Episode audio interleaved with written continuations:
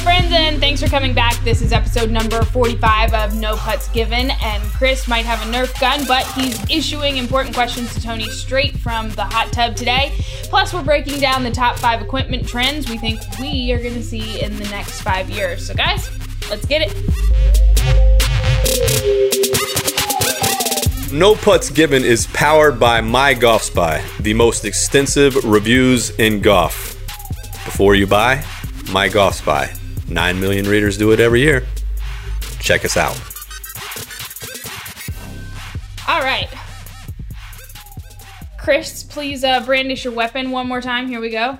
Just in time to meet the new guy. Today we've got Tony, Harry, and Chris, but we're also introducing the newest member of the My Golf Spy facility. Bring him in, Harry. All right, Philip, come on in. This is the first time I've ever seen Philip in person.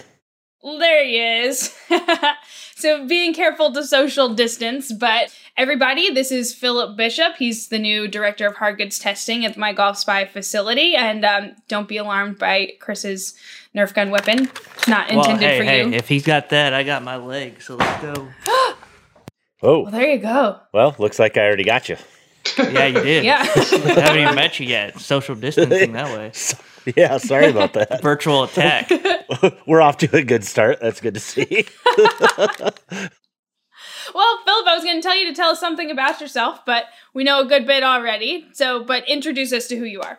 Well, my name's Philip Bishop. I live locally in the Hampton Roads area where the testing facility is. I've lived here since 2003. So a little bit of a local helps out with uh, getting the gig. I know a lot of testers who already come into the facility, so that's been definitely a thankful and blessing kind of standpoint and helpful too to be, I already have those relationships with those people who come in here on a daily basis. And I've also gotten to know Harry through being an assistant golf professional formerly at Cedar Point Country Club. Harry was a member out there for about two years, so I was able to develop a relationship with him without working with him, and now we're working together, and it's been awesome. So definitely, uh, ex- Has it really been awesome? How is he as a trainer? I want to know dirt. well, you know, he's been good. He's been good. It helps when he brings the puppy in. You know, the puppy just boosts morale. So, you know, when Yeah, we're having I've- when we're having a bad day, Puma comes in and the day just gets ten times. Maybe better. I'll bring her by later today, but she's uh, sleeping under my feet at the moment. Oh, that's a surprise. So, yeah. Chris, Tony, any questions for Philip? No, I mean you covered working with Harry, so Well, yeah, that, that's the biggest Told question, that one. right? Yeah, I feel like I owe Philip something at this point, so I don't want to ask anything. So I'm I'm good. got my Nerf gun. I'm good. when, when is our when is our next test done? How about that? That's what everybody that? cares about. All right, yeah. So right now we're doing players distance irons, and our goal is to be done the week of the 13th of July. So hopefully get that test data collected and get it publicized. Hopefully the following week. Publicized. That's what I like that instead of You like that word? Yeah. Published? Publicized. All right, cool. Before I let you go, you're not getting off that easy. Tell us something weird about yourself. Well, I already showed you the weirdest part of me, so Okay, fair. Yeah, That's so not weird. Um, it's not weird, but I embrace it to the fullest. Weirdest part of me, outside of the prosthetic, my foot is backwards inside of the prosthetic, so that is pretty weird. It's pretty Oh, gnarly.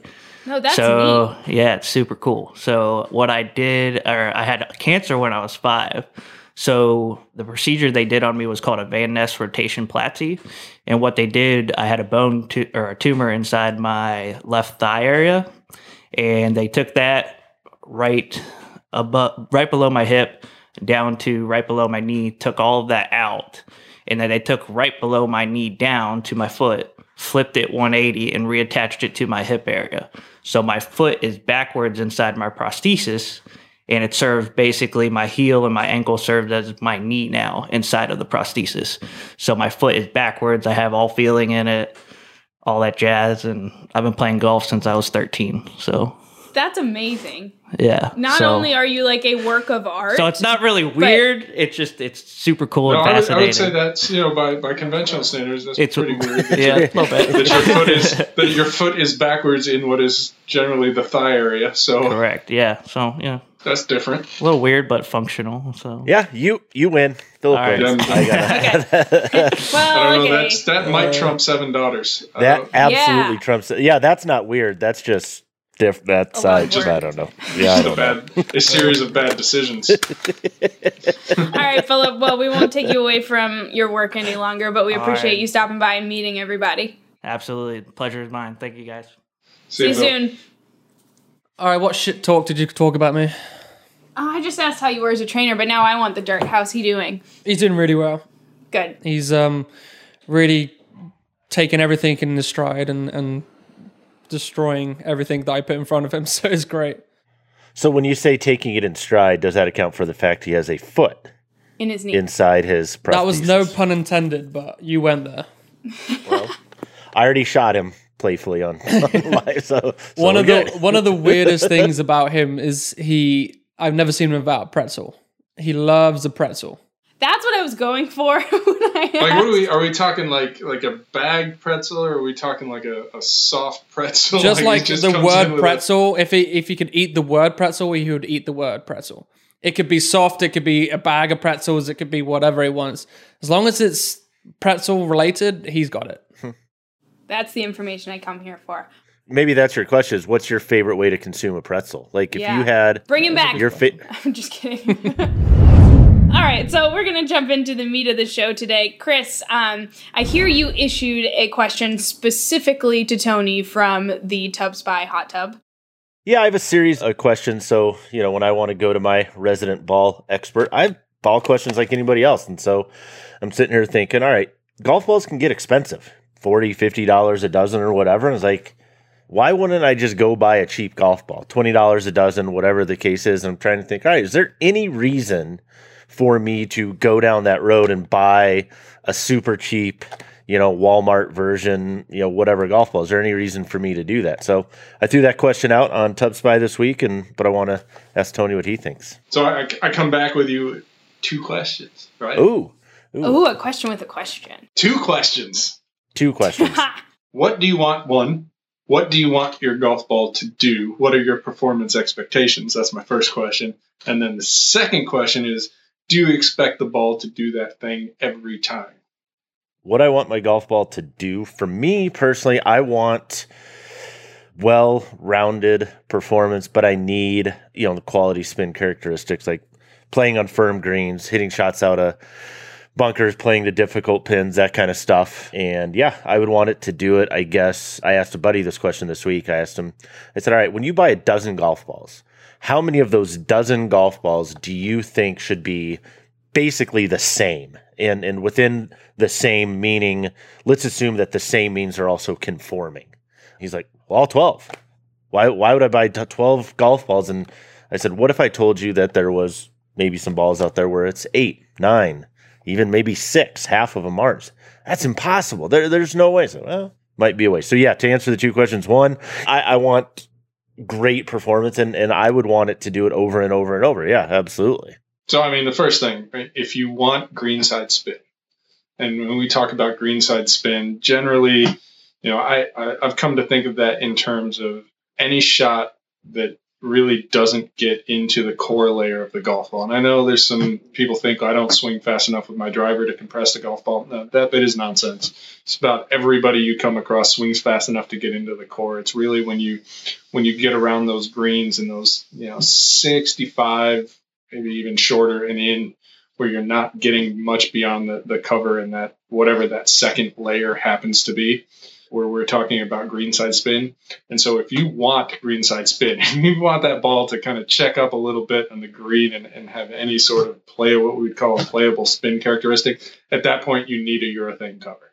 So that just eliminates Wait, hold on. Wait a minute. Why? So basically, the simplest explanation I can give you is spin comes from putting a soft layer over a firm layer. And, and the example that was given to me, think about like the skin on your knuckle, right?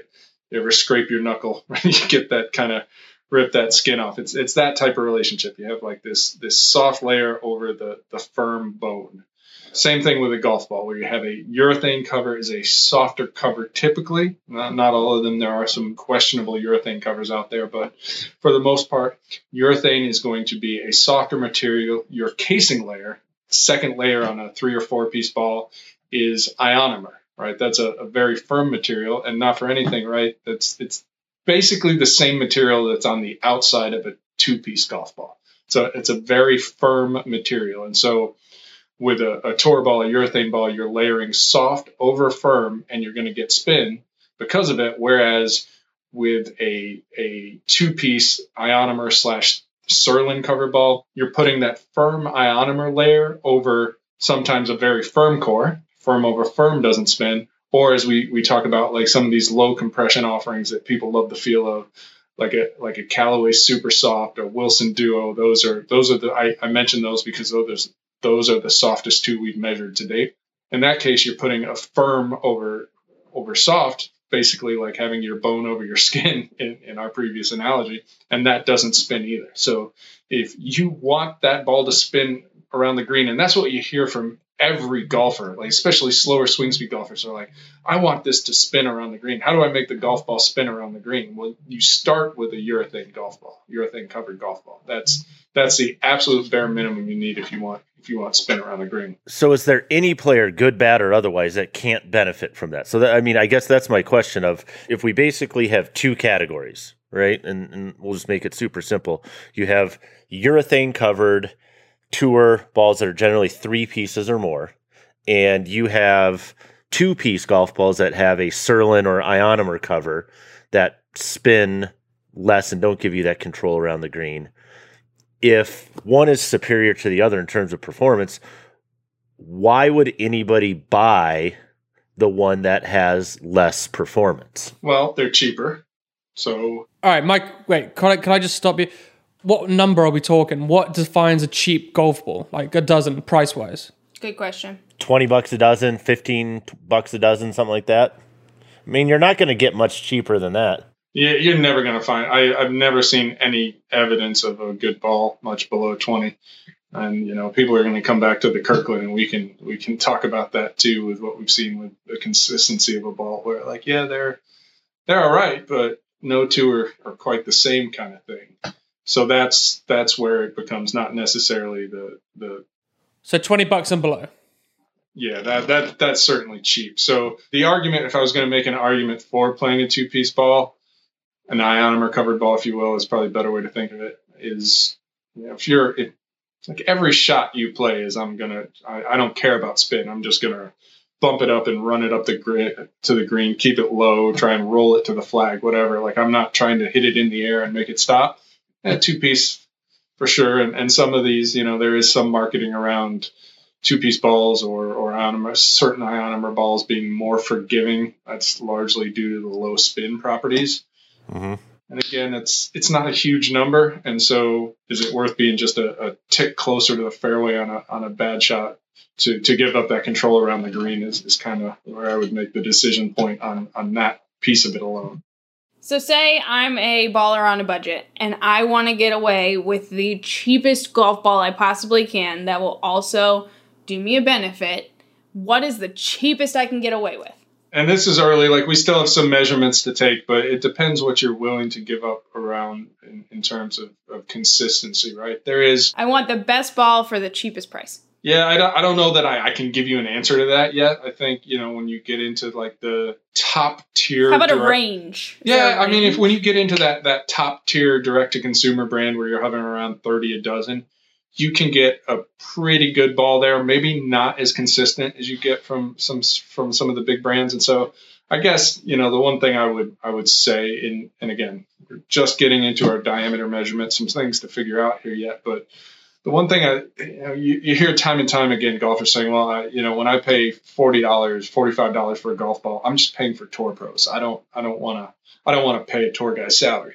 And what I'm finding, inarguably, is yeah, you, you're probably paying a little bit, right, to cover the cost of, of marketing, whether that's tour pros or commercials or, or any piece of that equation. But but you're also paying for tighter quality control, higher standards, and ultimately a ball that from one ball to the next is more consistent than what you're getting at a lower price point. So, yeah, you're, you're paying for performance, and you can get performance, you know, 30 bucks probably the, the low point. And then if you want that consistency, yes, I guess what I would say for now is that some brands are demonstrably better than others in that respect. I think it's to do with your ability and what you want to get out of golf. Because at the end of the day, I played with a golfer last week and he shot 114 and he was playing brand new Pro Vs and lost, I think, a dozen. Like he doesn't need to be hitting a Pro V. There like, is a could- practical limit for sure on ability, right? Like, right. but, you know, I think even like once you're into the, to the 90s and something like that, where you're not going to chase the tour anytime soon, but you're going to go out and any given day, you're going to hit a handful of good to really good shots. You know, I've, I've talked about this before. I can't, it's been a while, but sort of the idea that any one of us, right, with say a seven iron, maybe we don't hit it as far, but you, Chris, Harry, Miranda, every last one of, of us is capable on any given swing of hitting a shot that is equal or better to what a tour player would hit on one given swing, right? Tour players sometimes miss, average weekend hacks sometimes hit really good shots. And so, you know, if you're at the point in your game where you know you can go out on a weekend and you're going to hit a handful or two handfuls, or in Harry's case, multiple handfuls of really good shots, quality shots, then the ball absolutely makes a difference. So the, the one thing that, that I hate to hear, you know, especially from guys who shoot in the 90s or even sometimes in, in the mid to high 80s, are like, I'm not good enough to tell the difference. Well, you may not be good enough to appreciate the difference, but it's real, right? It is the difference between being a little bit closer to the hole on any given shot. It it definitely is real. You are benefiting from the quality and performance benefits of that golf ball, even if you don't notice it, right? It's it's the argument of like if a tree falls in the forest, does it make a sound? Well, to, to the next level, if a tree falls in the forest, did it fall in the forest, right? Yes, like that that actually happened. That is a real thing. And and just because I wasn't there to witness it or I didn't have the right viewpoint or you know on, from one shot. Let me use an analogy and, and and tell me what you would do in this situation. How good of a driver do I need to be in my vehicle to warrant top tier tires on my vehicle? At what point should I go, oh man, my daughter is not a Formula One race car driver, but appreciates, understands the benefits of certain technologies and how those tires interact with the road and what's safer and what isn't. I'm not sure she could tell the difference between that and a lower grade tire on the road, but at a certain point, right, once you get past the big wheels and the electric Barbie ride cart down the road and you're driving a real car, doesn't it make sense that everybody deserves a tour level set of tires on their car? If so, why wouldn't every golfer deserve or benefit from a tour level golf ball? Other than the guy shooting 130 and losing two dozen and can't get the ball in the air. I get that. here's my my rebuttal is if you are a golfer that hits maybe five or six good shots around, does that outweigh the a hundred other shots that you're going to hit crap? if you're only hitting six and you're hitting 100 plus crap, then you're you're not shooting in the 90s. If my math is correct, there. Right, but what I'm saying is like if you only hit a handful of shots, why spend the extra ten bucks a dozen when I'm only going to hit six good shots? That's a reasonable perspective. My thinking is, you know, and, and there are some guys who absolutely don't care, and it's fine not to care. But if you care, right, and you want your best shots to be as good as they possibly can be, you're probably going to have to spend a little extra on your golf ball. And this is this is one thing too, where and it touches on your point, where if you're shooting hundred plus and you're losing six, eight balls around, it adds up pretty quickly the expense. But you know, if you're a guy who goes out and buys six dozen at the beginning of the year, right? And you look at well, what what is my actual what is the cost difference between six dozen premium top of the market golf balls and and six dozen tier two? And when you multiply that out, it's a hundred bucks. And when you think about what golfers spend money on, what they're willing to throw at a new driver, or things like new new clubs year after year, and, and all these other things to chase performance, to me, spending spending an extra hundred dollars a year on golf balls is not a significant expense within the greater kind of golf financial system, if you will. Yeah, I think the range is very narrow, right? Where he said, okay, let's the people that that legitimately maybe should buy a really cheap golf ball. You have people way over on one side and way over on the other. You know, they're they're not very good golfers and can't get the ball in the air, or they're gonna hit three in a row into the lake every time, or whatever the case is. I get it; that gets expensive to a point, but that part's pretty short lived, right? Eventually, at some point in time you start caring about the performance and if you actually yeah if you actually want to get better and see what that looks like then just like anything else at some degree you do start and, and miranda this goes back to your question before basically what i heard you asking was at what point do i start paying for performance and, and how little can i pay Or what point am I paying for something that's doing me no service at all? Like, is 20 bucks way too much to pay for a really cheap golf ball that's hurting my game? I mean, if you're not going to pay 28 29 $30 for a dozen golf balls, then pay as little as you possibly can, probably, because I think that's probably where, where there's a divide, you know? Yeah, I think you know we can we can talk about urethane and Surlyn and iron and all this stuff, but ultimately golf balls fall into two categories. Manufacturers make golf balls for two categories, right? There, there's the performance category, and that that's where you see your your Pro V ones and your TP fives and Tour BXs and things like that, the the top of everybody's lineup. And then there's the preference category, and those are the balls for people who, to a degree, are willing to sacrifice performance for some preference. And that preference may be cost. That preference may be feel. It may be i want a red ball. Titleist doesn't make a, a matte red pro v1 so but that's really the segmentation. Do you want maximum performance or is there some preference in your in your world that supersedes that and again cost is a to a degree a necessity but ultimately a preference right i, I prefer to spend less than $45 a dozen on golf balls Well, I think I've solved. I think I've solved it. Buy a good premium golf ball. Also, get a golf ball retriever and just fish the shit out that you put into a pond. Boom! Everyone's the winner.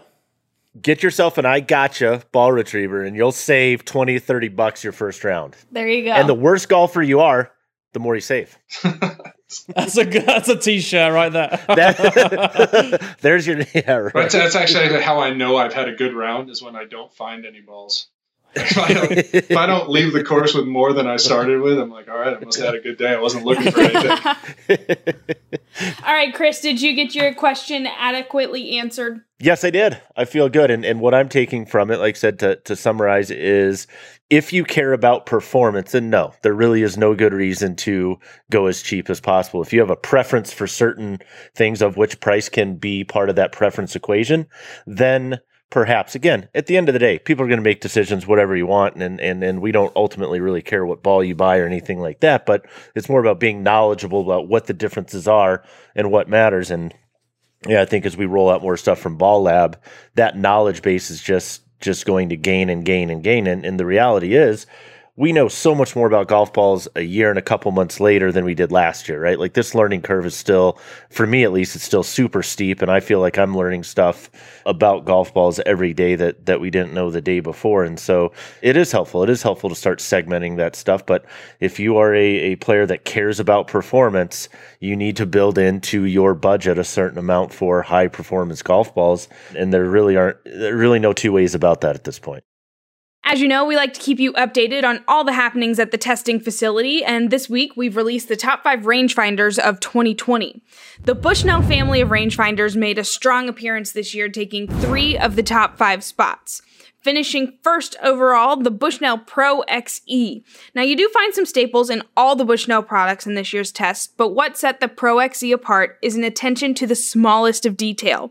The Pro XE takes altitude and temperature into consideration to produce an insanely accurate yardage readout. Bushnell's optics are unparalleled. In the number two spot, the Nikon Coolshot Pro Stabilized. The Coolshot takes number two because it is the most stable rangefinder on the market, utilizing the same technology known for making Nikon cameras some of the best. It's user friendly and easily locks onto targets. In the number three spot, the Bushnell Tour V5 Shift. It's got all the same standards as the Pro XE, but is simply a step down in features and in price. The Tour V5 Shift doesn't take climate into account in readouts, but it does calculate for slope. Number four, one more step down in the Bushnell line, the Tour V5. It's got the same accuracy, same fantastic optics, but no extra bells and whistles.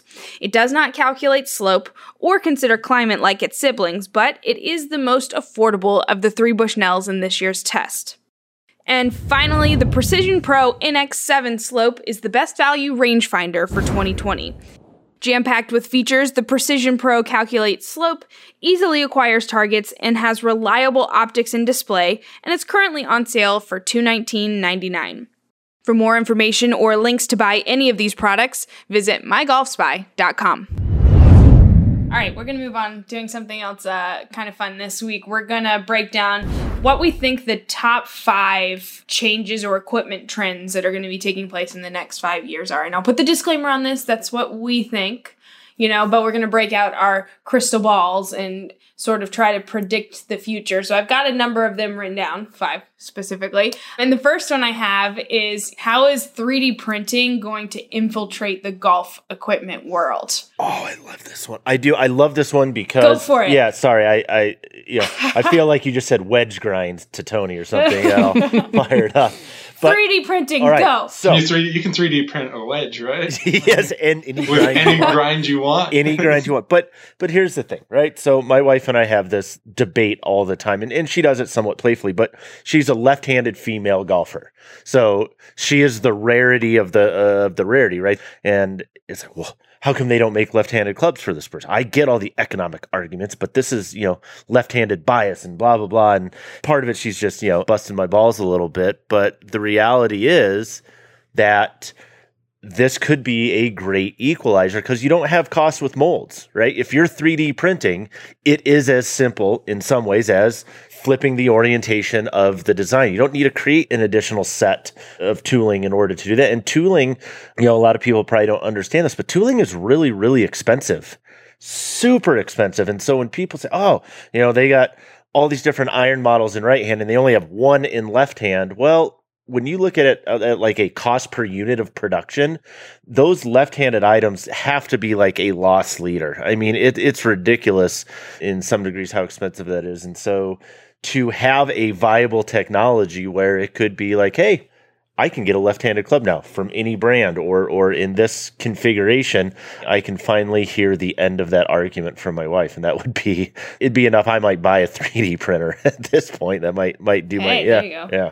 Well, and doesn't it also lend to it just being the ultimate customization? So even we take the left-handers into the equation and say how, you know, it levels the playing field there, but then could it change the way that individual clubs are customized for each individual golfer? I think that it could happen, but I think that degree of, of manufacturing specificity is is way down the road, like decades probably, to get to the point So where not five years. Yeah, I don't, I don't know that that's a five year thing where, you know, Chris can, can walk into Del, his Delance Golf and, you know, Five Figure years sounds like a very short amount of time, but think back to like five years ago. That was forever ago. I mean, Deflategate was happening for but goodness not in golf. Like, are, are Okay. drivers radically different than they were five years ago? Or are irons radically different than they were five years ago? I mean, I think in five years, Titleist, for example, has released one new wedge grind. Maybe two. So wedge grinds haven't changed significantly. I don't know, So- Harry. What were you doing five years ago? I was in college. You got your driver's license, didn't you? Yeah, I I was like first year and first or second year into college. I don't remember yesterday, so I can't remember that far back. Okay. I think, and I, I believe John touched on this in, in the article with the Cobra and the 3D metal jet printing. What it allows a manufacturer to do in terms of material placement and, and the ability to save weight because when you 3D print an object, you don't need the same sort of, you aren't forced to create structures just because everything has to come together a certain way in a, in a casting mold or something like that. So you can you can sort of not print what you don't need. So you, you can save material and and ultimately nearly every innovation in golf, if not all, basically comes down to a good idea made possible by an advancement in materials or construction. And so that that's ultimately what we're talking about here is a, a major change in, in how the driver or any golf club is constructed because now you're you're doing it. This thing is literally just kind of printing it out as it goes versus pouring molten metal into a mold that has to have you can't have, for example, a hole anywhere in your mold because when you pour your stuff in, it goes right out the hole. And so you've you've got to you know do something as simple as put material where you wouldn't ideally want it otherwise the, the process can't happen so I think again, materials and, and construction methods are everything, and this is this is an advancement most specifically in that construction method. So, given the time constraints, right? So, there's time constraints on this stuff, right? Where I'm thinking in my head, okay, how fast could these companies move without certain constraints are there, right? You have to do it and test it and see how it works and whatever. But like, if they could move as fast as they wanted to, how long would it be before, yeah, I could go in, they could measure certain things about my swing, this, that, whatever, and say, okay, we're going to 3D print you this particular driver based on these specific characteristics for you, and here you go because when I think back five years ago, yeah, there's some things that haven't changed much at all. But I look at like, God, look at like personal technology, iPhones and stuff. And maybe it's not five years ago, but it's six or seven years ago. And it's like, oh my word, you know, there have been some really, really significant leaps in personal technology space. And if these companies could run a little bit unencumbered and say, okay, we're just going to go as fast as we can, as quick as we can, and as far as we can, how long would it take them to get there? Two years, five years, seven years? You know, you could potentially see, and again, we talked we talked about this in last week's show, where the opportunities for advancement are smaller, so these the step from one release to the next isn't quite as big. You may be able to expand that now because instead of when you do your prototyping, instead of all right, we're going to ship this off the, the CAD files off to China, and then they're going to make the molds and make the heads and then they're going to ship them back and we're going to see if we like them and we're going to iterate we're going to repeat this process. If you have a machine sitting in your building or in somebody else's building five miles down the road and you can print out your prototype and, and have it ready the next day without any of the shipping stuff and the back and forth there, you could potentially iterate faster just because you're you're not there's no time spent waiting for parts to come and go and, and things like that. So I think there's an opportunity to to not only tweak designs because you don't need materials in certain places anymore in a 3D printed world, but also just the the advancement that comes from from having what is functionally more time than you would have between releases. All right, I might I, I might be dumb here, but I don't know too much about the 3D printing. Are they printing a mold and then they, they inject, or they just literally build a club and then they go hit it?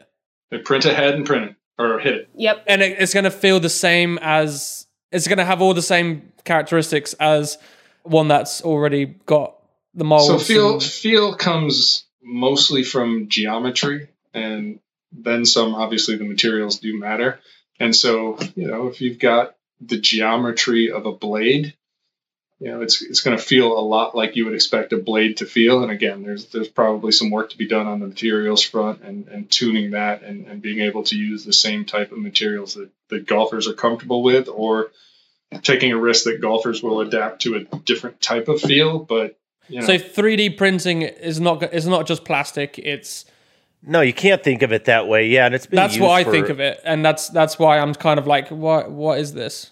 Well, I think most people do. I think most people do because, you know, unless you've been involved in different industries and different places, you don't really have a notion of what 3D printing looks like, right? So in my head too, you know, working with kids and middle school kids and stuff like we had 3D printers and they go layer by layer by layer and you'd create these little plastic structures that kind of have little stair steps and they're not very smooth, right? And not maybe crazy accurate, but at the end it looks like, you know, a little race car or whatever the case is.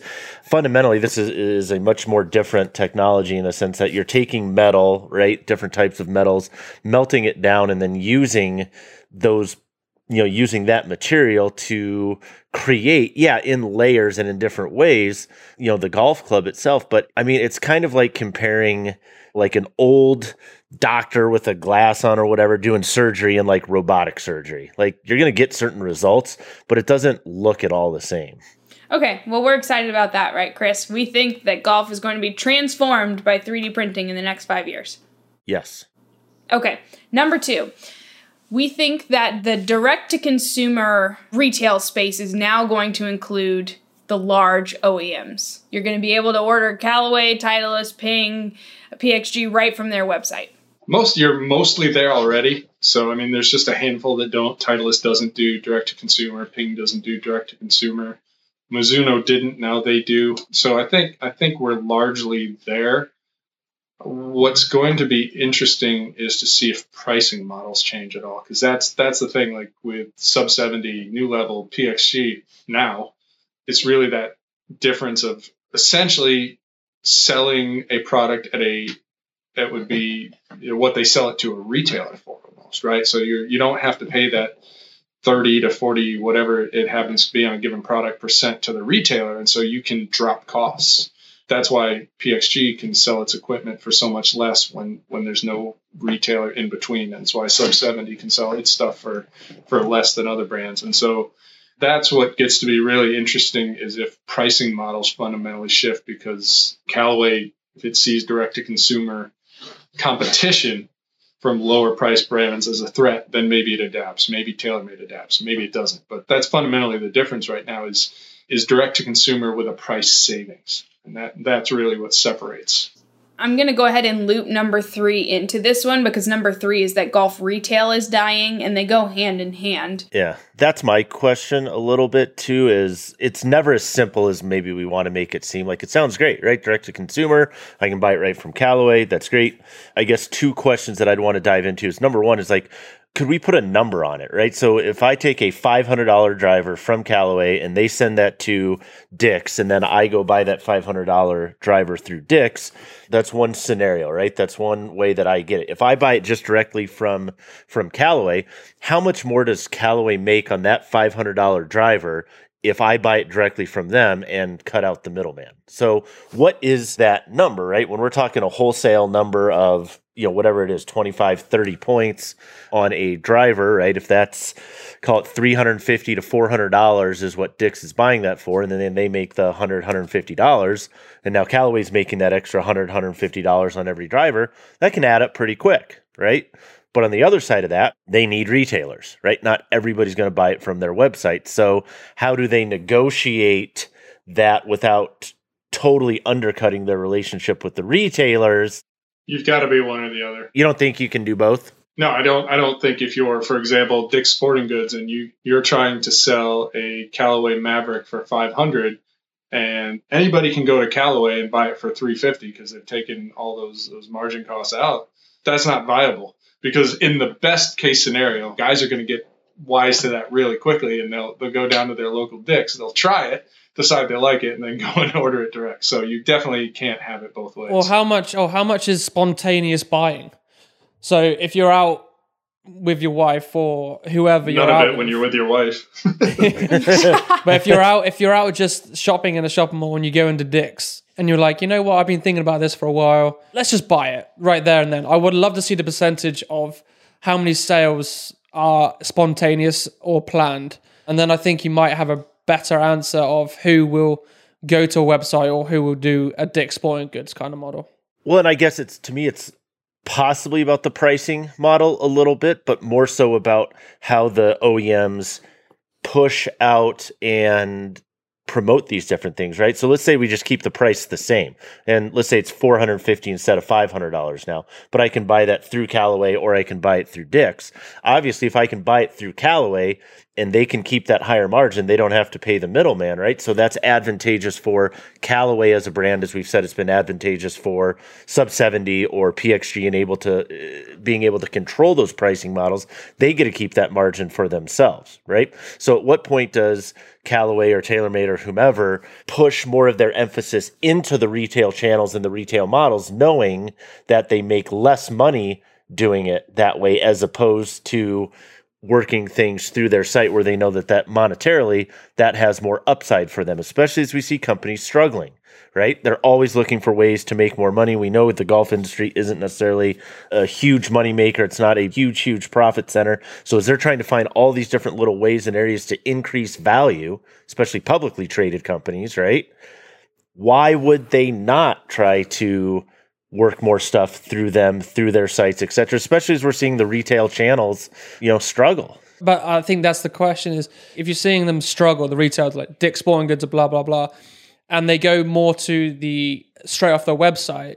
I think they'll the Dick's Sporting Goods of the world will end up saying, "All right, if this is a big portion of money that comes out of our our shop, we're gonna cut you a break and say, all right, we're only gonna charge ten percent instead of twenty percent or whatever against like Callaways and Pings and all that stuff." I think if the big retail stores actually drop their terms, I think you'll. I Never think you'll, happened. If you look at like a Dick's model and you compare what they make in other departments. And again, we saw it a few years ago where Dick's downscaled several several of their golf departments across the country, most of them actually, because you're making, like I said, 30, 40 points on the golf equipment. You're making 70 on yoga what are you going to try and sell? What are you going to make space for? So right, but what about what about the Golf Galaxies? Well, again, I mean that's 100% golf, but it's still 100% golf. It, it, it has to exist in, in, as a volume kind of play. Right, but if you have if you have that and you have and the, everyone goes to direct consumer and buy off the website, the Golf Galaxies of world is now diminished and now they don't have a. Well, that's exactly what we're saying. Is that number three on the list is golf retail is changing. You're going to see things like Golf Galaxy disappearing. The Golf Galaxy near me disappeared. I had one, you know, right half an hour down the road. It's gone. If they drop their terms, will it still remain? If who drops? You mean like like what their like margins they're willing to accept? Yes. I think it's already so thin that there isn't i mean when you look at the different levels of markup required and then what they need to pay out in order to be profitable i don't think we're more than maybe a couple percentage points away from it not being viable for them. There's not a lot of room. I think this is why you're seeing green grass accounts dry up. I think in the next 3 to 5 years you're going to see an absence of green grass accounts maybe other than just things like you know balls and gloves things that people might need to buy on their way to play around a golf impulse stuff or things. That's like you know you get to yeah same thing like why you always got packets of bubble gum and stuff right at the checkout registers at grocery stores. Like oh i need one of those. Oh i forgot a glove. I need i need that. But not i'm going to go to my local golf course and and and buy a set of clubs I think in five years, I don't think that's going to be common at all. I think you're going to see a consolidation of these different opportunities and where people can get fit, right? And the OEMs really, the major manufacturers really stand to gain from that if they can create structures where people can get fit online, like you're seeing Ping do now, or working through other retail channels that look a lot different than the ones right now. If I'm Dick's, if I'm any of these major sporting good areas, yeah, I'm going to sell a hell of a lot more football jerseys, camping equipment, yoga mats, athleisure apparel, stuff like that. And what, cut three, four, five points to sell more golf equipment? Yeah, no thanks. So I think we've debunked uh, about how the golf equipment re- or retail equipment stage is going to change in the next five years. But number four, we're also seeing traditional marketing channels start to dry up and change. You're not seeing as many newspaper ads or magazine ads and things like that. How are we thinking that golf equipment companies are going to start reaching the masses in the next five years? So I mean, we're already seeing it with social media, right? Where you can you can talk directly to your potential customer, your existing customers, right? You're you're not only reaching potential customers, you're building loyalty among your existing customers. You're doing it largely cost free. Obviously, you have to pay the employees to do the social media, and that is becoming a very specialized area. But again, it's speaking directly to your audience on your terms. There's no am I am I paying for an ad in the front of the magazine or the back of the magazine? That sort of thing. So I think you're going to see more and more and more of that. And Callaway definitely started this back when Harry Arnett came on board and started doing the various podcasts and, and the videos and things like that, where you're creating your own content and you're owning the distribution of it. I expect that kind of is going to be the model moving forward. We're seeing more companies try and do that. So yeah, I think that's where it's at. But big ads during golf telecasts, especially majors, uh, on TV, that's not going away. But I think, like, I asked Harry a question. Like, Harry, when's the last time you read a golf magazine and you were just wowed by a print ad in a golf magazine? Never. Flip past it, don't you? To be honest, I don't even I don't even read golf magazines in general. So when it comes to ads in there, I don't even I don't even look at it. And when I go to the internet, I read all the golf content on the internet because it's right at my fingertips. I don't have to wait for it to go in, come in, or I don't have to go out and buy it. It's just there at my fingertips. So I think that's a consumption question, right? It's like how we talked about this in, in a previous episode is the differences in how and when and where and why people consume telecast, right? Like, because advertising and media coverage, right? It's ancillary to whatever it's attached to. So, okay, Super Bowl ads, right? Probably not going away. People watch them for certain reasons. It's a, it's a highlight of that. But you know, these people that think that banner ads really move the needle on websites, it's like no, they don't.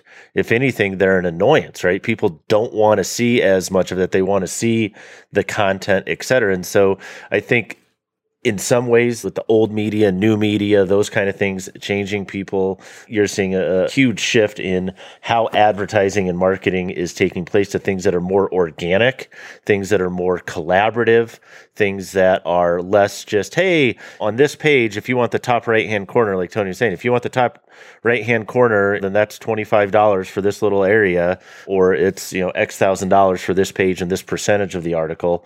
I think you're seeing people go about it in different ways for sure. Okay. The last one I think is an awesome point, and actually Adam fed me this one directly. He thinks that personal launch monitors are going to be one of the biggest trends in the next five year years, especially if they can get it around the five hundred dollar range. Yes, no debate.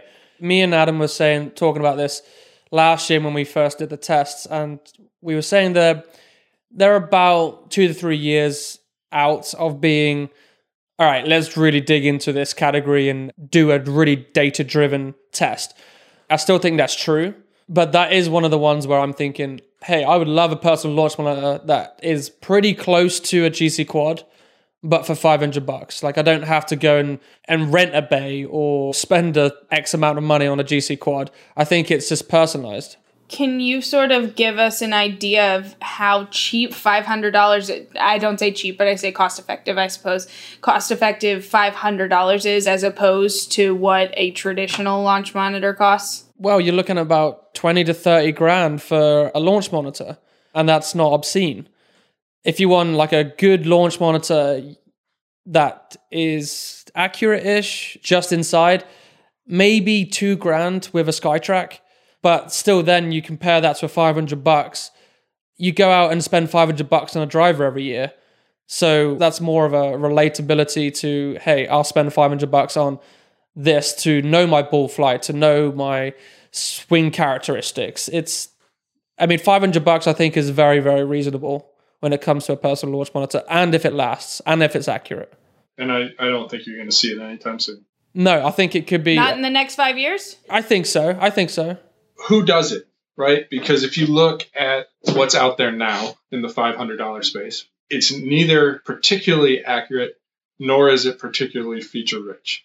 So I guess you look at it maybe like a Rapsodo or a or a Swing Caddie or something like that, where a company or like a Mevo. Well, I get to that. So a company that doesn't compete in the enterprise space is really, I think, the only legitimate opportunity there because again, I, I don't think anyone would argue that Mevo is as good as a, a full blown FlightScope or even the, the Mevo Plus, which is kind of in that SkyTrak price range. And the reason for that is one, it's it's very difficult to do, right? Just from a technology standpoint, to cram everything you need into an affordable product. And the other piece of it is if if I'm FlightScope, if I'm TrackMan, if I'm Foresight, what is my motivation to create a $500 product that has an accuracy that has the accuracy that that nearly matches my fifteen to twenty thousand dollar. Well, wouldn't your motivation be getting it into more people's hands? Like no, become, no, because you because no? then your product is is obsolete now. The twenty grand model is now. I'm not going to use that. I'm going to use this. Yeah, if, if I can do most of what I can do, right? If if you can give me a product for five hundred dollars that does most of what my $20,000 product does. Yeah, but what I'm saying is do most golfers pay $20,000 for a launch monitor? So I'm saying if, if if most golfers could carry something about as big as their phone that gave them all the stats, would they sell more of those units than they do the $20,000 ones? They'd sell more. They would certainly do the volume, but they'll How much does it cannibalize that $20,000 one? That's as soon as if you if you make it so good that it cuts into to the sales of those units, it's it's not worth doing. I don't, I don't think. I think that's where you get the question. I think that's where it gets really interesting from an economic standpoint is I have no concerns about the ability for companies to advance certain technologies very rapidly. Again, take an iPhone from 5 years ago, 6 years ago compared to what we have now. Take your laptop, take, you know, whatever it is that we consider to be technologically driven and if you want to see really significant advancements. Technology can do that. It can absolutely right blow your mind in terms of what those advancements can be. My question is who does it and why do they do it? I think they can do it. I think they could do it relatively quickly, but if I can make a product at $100 and I can make a product that's 98% as good at that as two dollars because that's basically what we're talking about here is about a 98% reduction in price who has the incentive to do that? And at what point does it make sense for a company to to try and achieve that does this analogy not hit? Because like you know once upon a time computers only existed in places that they could afford the units. They were larger and then so gradually over time they made them smaller they made them more efficient they made them more cost effective and now you don't go into a household that doesn't have a computer.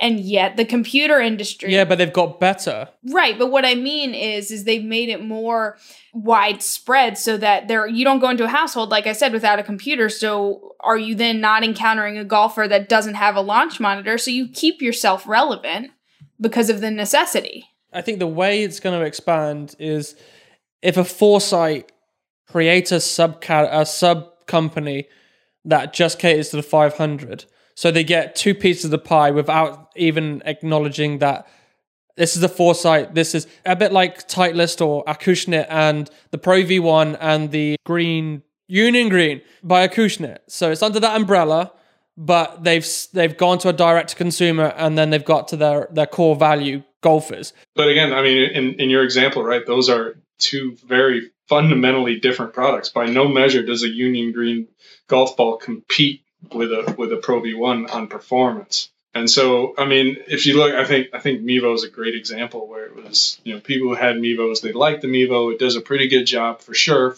for what it is. And people are like, man, I, I wish they could they could make this a little bit better or bring it kind of maybe in somewhere in between the Mevo and their their more flagship premium models.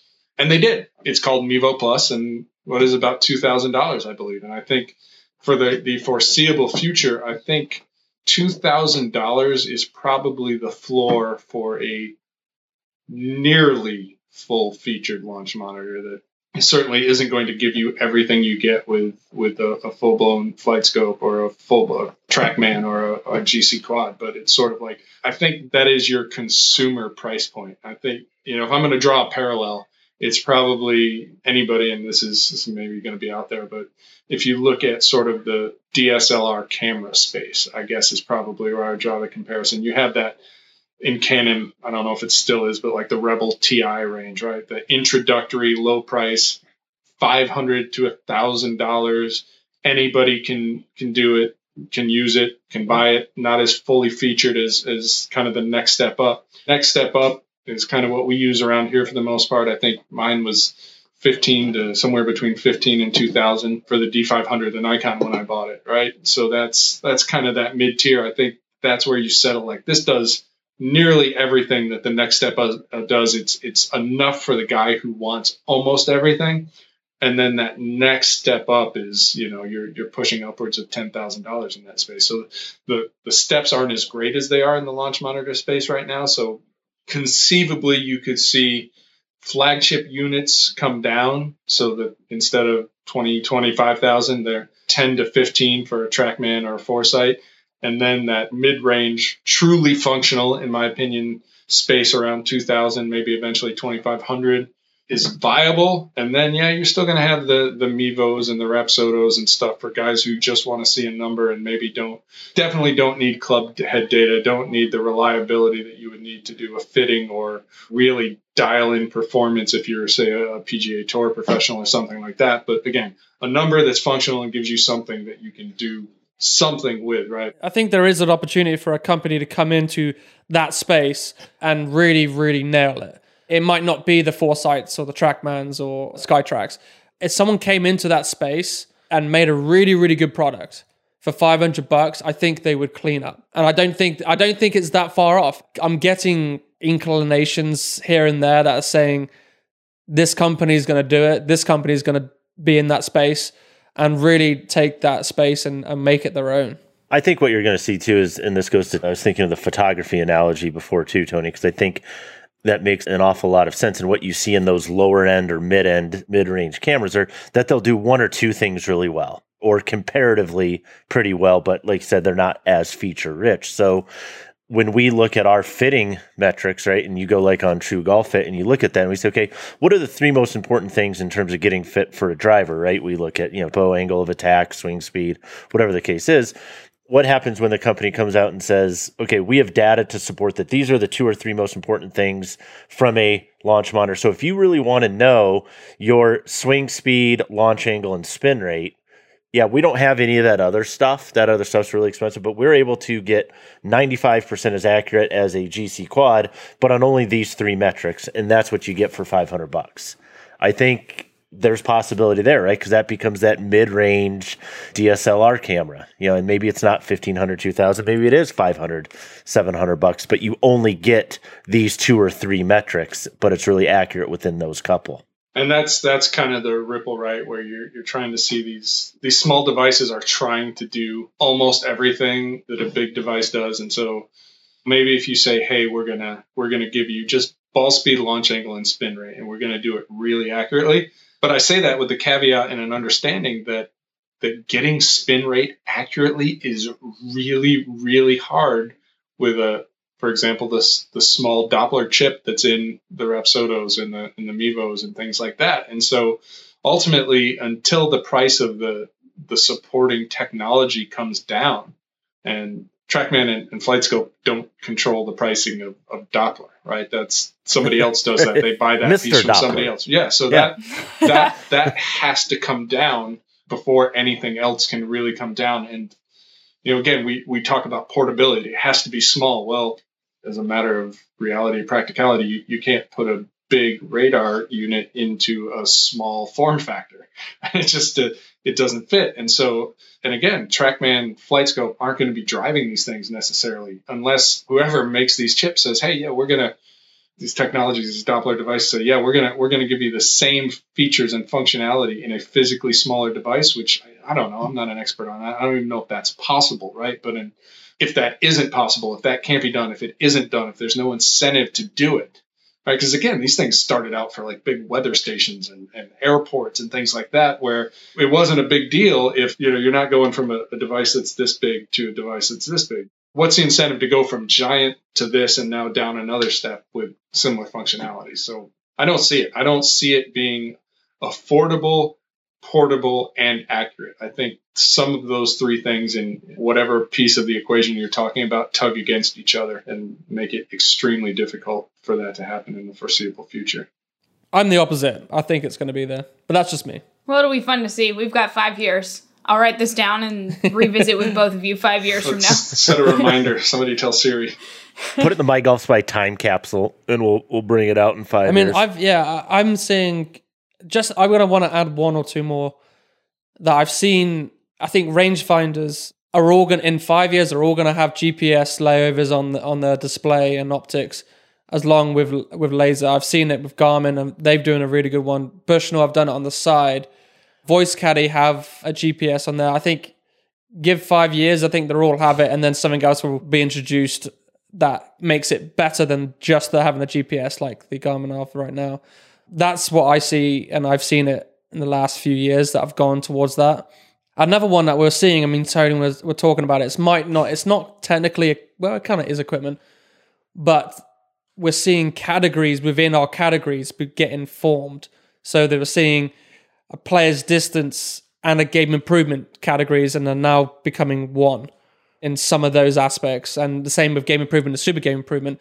You're having the looks of a super game improvement, but the degree of a game improvement and vice versa. So I think we're seeing more categories getting formed over the years.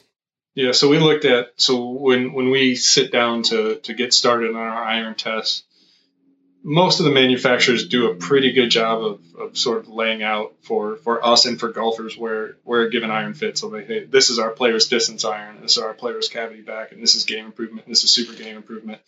And for the most part, when when we stack all the various products in those categories, they they spec out pretty closely. So, you know, a degree to maybe two degrees difference in lofts, not massive enough to, to matter, obviously, but not massive. And lengths tend to be pretty similar. And we sat down this year and looked at the game improvement category, and I mean, what was the loft range, Harry? It was more than four degrees, right? It was. In the game improvement, Yeah, that was the one where we just looked at it. We're like, uh, it was close to four degrees. Three point seven five is the difference right now. So, and that's you know just seven iron loft we're talking about. So you know, almost four degrees between two clubs that are theoretically in the same category, and they have different, obviously the different lofts, the different lengths, and you know, we're seeing a huge trend towards as as there was a segmentation a few years ago between a player's iron and a player's distance, where they kind of started out in the same category, and then there was enough kind of momentum and, and products available where they split. I think you're going to see the same type of thing in what is now the game improvement category, where traditionally it's been the angle has been more forgiving, right? We we want a more forgiving club for a golfer who needs more forgiveness, and now we're seeing a bit of that. You know what? But we're we're we're going to do a a version of that that's essentially a more forgiving player's distance iron. So it's sort of like a, a hacker's distance iron, if you will. I guess I'm trying to figure out how to categorize it, but it is sort of something that was born from game improvement, but takes on a much more distance centric design. I think that's I think we, we could see enough of it as soon as next year or the year after before we actually have to test it as a separate category. So that's certainly there are elements of that that are already here and it's it's definitely coming on a wider scale. All right, let's put our crystal balls away for the day. I think we did a wonderful job predicting the future. Did it wear you out, Chris? We'll see. We'll see. I, I know that Tony's good at predicting what clubs are going to sell best, who's going to win certain things like that. And so I'm excited to see what happens. I'll stick around. All right, five years from now, same time, same place. Still doing no putts given somehow. Yeah. Harry will still look like he's 18. Yes, probably. Wouldn't that be nice? All right. Wow. Wow, shots fired. I'm fired. kidding. Kidding, kidding. Okay, guys, I'm gonna let us finish up for the day, but of course, another reminder if you're listening and you like us, please let us know. Subscribe, tell us in the comments how we're doing. If you don't like us, we also want to hear from you. I know I personally try to read them all just to make sure that we're relating to all of you, but we want to know what you think, so let us know. Guys, until next time, we out. We out. We out.